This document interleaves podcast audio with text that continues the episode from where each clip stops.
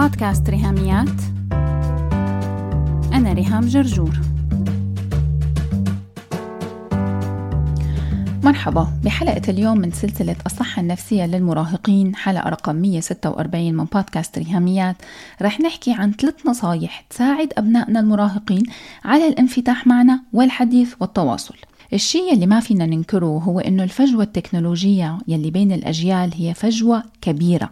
ودورنا نحن كأهل ومربين إننا نردم هالفجوة ونقرب من ولادنا. وليس دورهم هني إنه يقربوا مننا. هالفجوة الرقمية هي ليست فقط فرق خبرة أو اختلاف بالتعامل مع الأجهزة الرقمية إنه أنا معي آيفون 14 وعمري 44 سنة. كيف بشتغل عليه؟ مقارنة مع ابني يلي هو ذات نفسه عمره 14 لو مسك آيفون 14 أكيد هذا الفرق موجود وكبير وهو فارق وملحوظ ومحسوس في خبراتنا واستخدامنا للتكنولوجيا الرقمية. وهي فرصة إنه نتعلم من أولادنا أنا بسنة 2023 هلأ ابني عمره 14 وبنتي عمرها 12 هن يلي علموني كيف أخذ فيديوهات slow motion وكيف أخذ صور live ومنها أعمل GIF علموني كيف أعمل فيديو time lapse وتركات كتير. آخرها لسه من كم أسبوع علموني كيف أختار صورة دوس دوسة طويلة على الشخص يلي بالصورة وبعدين أعمل copy paste على واتساب أعملها ستيكر voilà ولا سحر ولا شعوذة. صرت بعرف أعمل sticker ز على واتساب من صورنا نحن. بس بصراحة أولادي أنا محظوظين لأنه مثل ما أنا بتعلم منهم تكنولوجيا بعلمهم كمان. لأني أنا يلي بعمل ال sound editing لحلقات البودكاست وعندي ميكروفونات مختلفة للتسجيل والمونتاج الصوتي وكمان أنا يلي بمنتج ال reels فيديوهات اليوتيوب للقناة تبعي وأنا يلي بعمل graphic design وتصميم كل بوستات ال social media. وما ننسى أنه أنا بستخدم موقع كانفا يلي بيساعدني كتير وهذا ليس إعلان مدفوع الأجر أنا مجرد عم شارككم هالنصيحة. ومثلا كتاب نايا والصبايا يلي فيكم شاف الفيديوهات على يوتيوب ويلي فيكم اشتراه موسوعة المراهقات لفهم سن البلوغ والدورة الشهرية. رح تشوفوا إنه الكتاب 52 صفحة عبارة عن موسوعة مصورة. أنا يلي عاملة كل فتفوتة فيها كتصميم وكتابة وفونت وكل هالتفاصيل. فهي مهارات ولادي ما كانوا بيعرفوها وأنا يلي علمتهم إياها وبضلوا ينبهروا إنه ماما اللي عندها 44 سنة وشعرها شايب بتعرف تعمل كذا وعلمتنا نعمل كذا في سنة 2023 لكن بالنسبة للفجوة بين الأهل وأبنائهم المراهقين فهناك جانب آخر خفي وهو الأقل وضوحا وهو يلي محتاج مننا وقفة وحوار منفتح وشفاف بيننا وبين ولادنا. الجانب الخفي بالفجوة بين الأجيال هو إننا بعمرنا ما رح نكون هني أو نفهم تماما دماغهم. لسبب كتير بسيط هو إن أولادنا سواء الأطفال أو المراهقين اسمهم digital natives يعني اللغة الرقمية لغتهم الأم. وهذا عنوان فيديو رقم 8 في كورس التربية الرقمية. أنا عاملة دورة تدريبية عن digital parenting الوالدية الرقمية. خلونا نطلع فاصل نتعرف على هذا الكورس ونرجع نكمل حلقتنا مع بعض.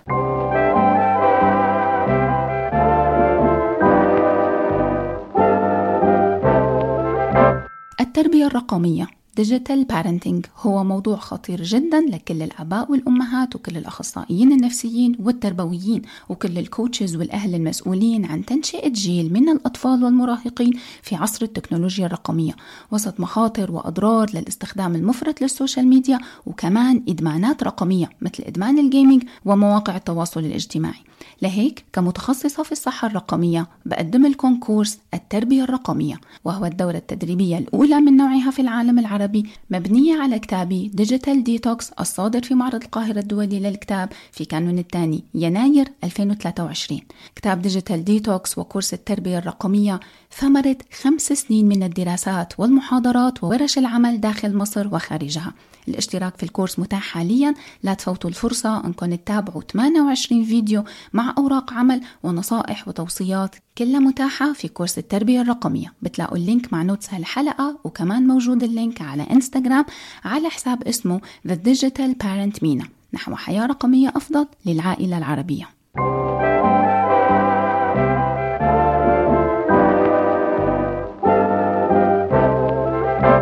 ورجعنا بعد الفاصل حتى نكمل حلقتنا عن الصحة النفسية للمراهقين. أولادنا هدول يلي اسمهم digital natives يعني اللغة الرقمية هي لغتهم الأم اتولدوا في عالم الواي فاي وما بيعرفوا شو هذا الصوت.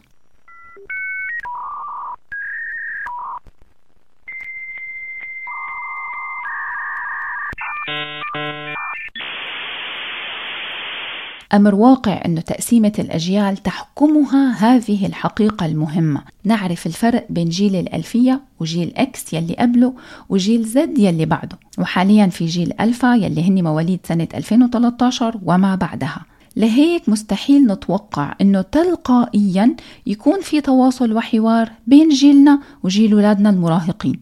لو نحن كأهل عمرنا بالأربعينات أو الخمسينات أو يمكن بأواخر الثلاثينات وبنفس الوقت أولادنا مراهقين. أكيد التواصل بيننا وبين أولادنا المراهقين ولا رح يجي تلقائيا ولا رح يجي بالعنف والأوامر وممارسة السلطة والتسلط يلي ممكن يوصل للعنف اللفظي والنفسي أني أنا أستخدم الشيمينج مع بنتي وأستخدم تكسير المقاديف مع ابني لحتى أفرض سيطرتي عليهم وسميها بالأخير تربية وعلاقة أمومة ووالدية بيني وبين أبناء المراهقين. لا طبعا هذا أمر مرفوض ونتائجه إما عقيمة ومعدومة بأحسن الأحوال أو نتائجه كارثية وفيها أذى وضرر وأبيوز على كل الأصعدة النفسية والجسدية لأولاد المراهقين. هلأ الأساس للنصائح الثلاثة تبع الانفتاح في الحوار بيني وبين أولادي المراهقين هو أساس الهدوء والملجأ. بمعنى أولادي المراهقين وسط تقلبات حياتهم والتغيرات الجسمانية وتغيرات الهرمونات هن بأمس الحاجة إلي كأب وكأم أن يكون أنا الحضور الثابت بحياتهم steady presence أنا أكون المستقر القوي إلن يلاقوني دايما متاح ويتسندوا علي كن أنا ظهر وملجأ.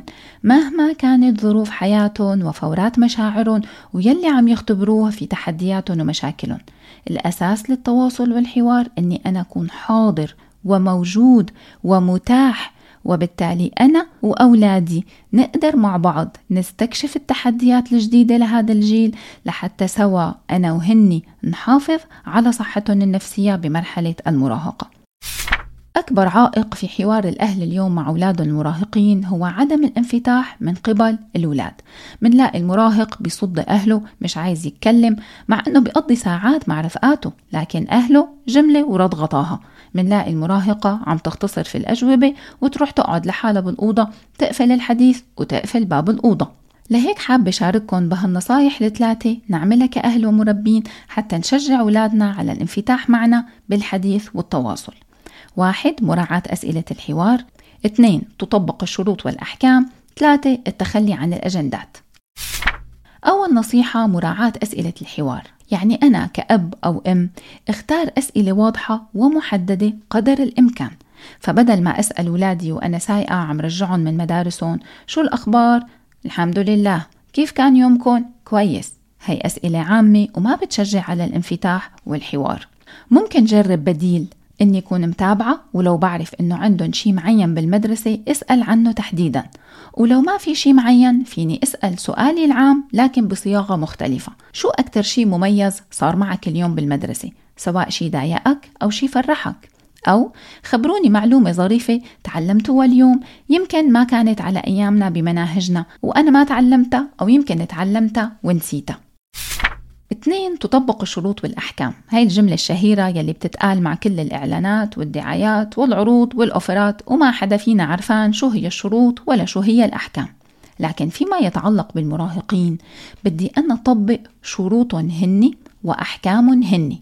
ألا وهي الظروف يلي بتحسسهم بالراحة وليس بالتهديد. كأنهم خاضعين للتحقيق.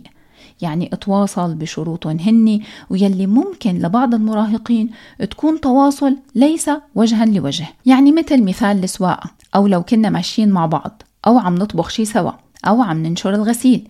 يعني في نشاط معين ومشترك أثناءه نحكي بدل قعدة المحقق كرومبو في لمبة نازلة من السقف واطية هيك لعند الترابيزة ونحن قاعدين مقابل بعض وأنا باصة في عين ابني وعم أتوقع منه الانفتاح.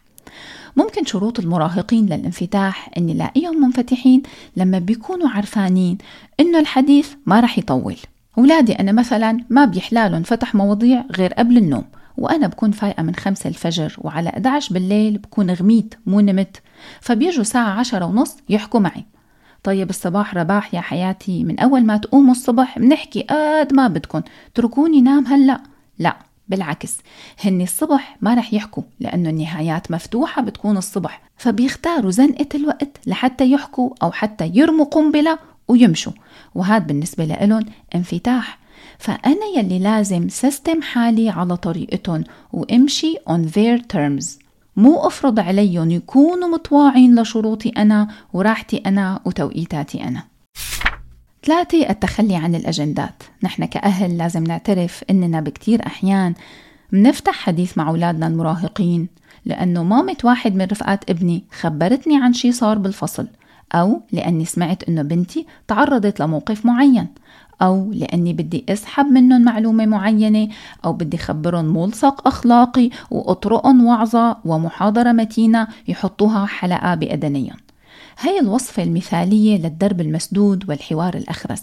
لازم أنا أتخلى عن أجنداتي وأهدافي لأن أولادنا أذكى مما نتخيل وبيستشعروا هاي الأمور. لهيك حتى أضمن احتمالية أكبر للانفتاح بدي أحكي معهم وهني مرتاحين. بدون ما يكون عندي هدف أو أجندة محددة نتواصل بهدف التواصل بحد ذاته. نحكي بهدف الكلام بحد ذاته. نقضي وقت مو لأننا عم ننجز شيء أو معنا تشيك ليست لا نحن عم نقضي وقت هادي وعفوي سوا بدون أجندات وبدون ركض ما بين المواعيد وشقلباظ حشر مليون نشاط باليوم. لما منتواصل بأجواء مريحة وهادية فيها راحة وفيها مراح من الوقت. بدون أجندات وبدون مواعيد. هلا أكيد في ناس أول ما قلت مراح من الوقت نط لذهنهم البعبع الشهير الزهق. يا لهوي! يعني لو فيني سمي الزهق والملل أجندة كنت سميته أجندة وهدف ليلي غاويين أجندات ومرعوبين من الملل. يبقى ضيفوه على لستة المهام اليومية. النهاردة عندنا درس إنجليش بعده تمرين السباحة وبعده درس الكمانجا وعندنا ساعة زهق موعدة بعد درس الكمانجا. يا جماعة لا تخافوا من الملل لا تخافوا من الزهق. ولادنا محتاجين الملل والزهق ونحن نزهق معهم. أو نخليهم يزهقوا لحالهم بدوننا.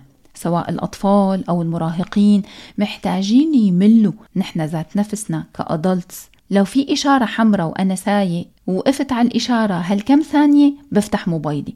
لو طابور انتظار وفي قبلي شخص واحد بالمول بفتح موبايلي. ما فيني أتحمل ولا لحظة ملل لأني بأي ثانية بحشر التكنولوجيا الرقمية يلي هي شعارة مش هتقدر تغمض عينك.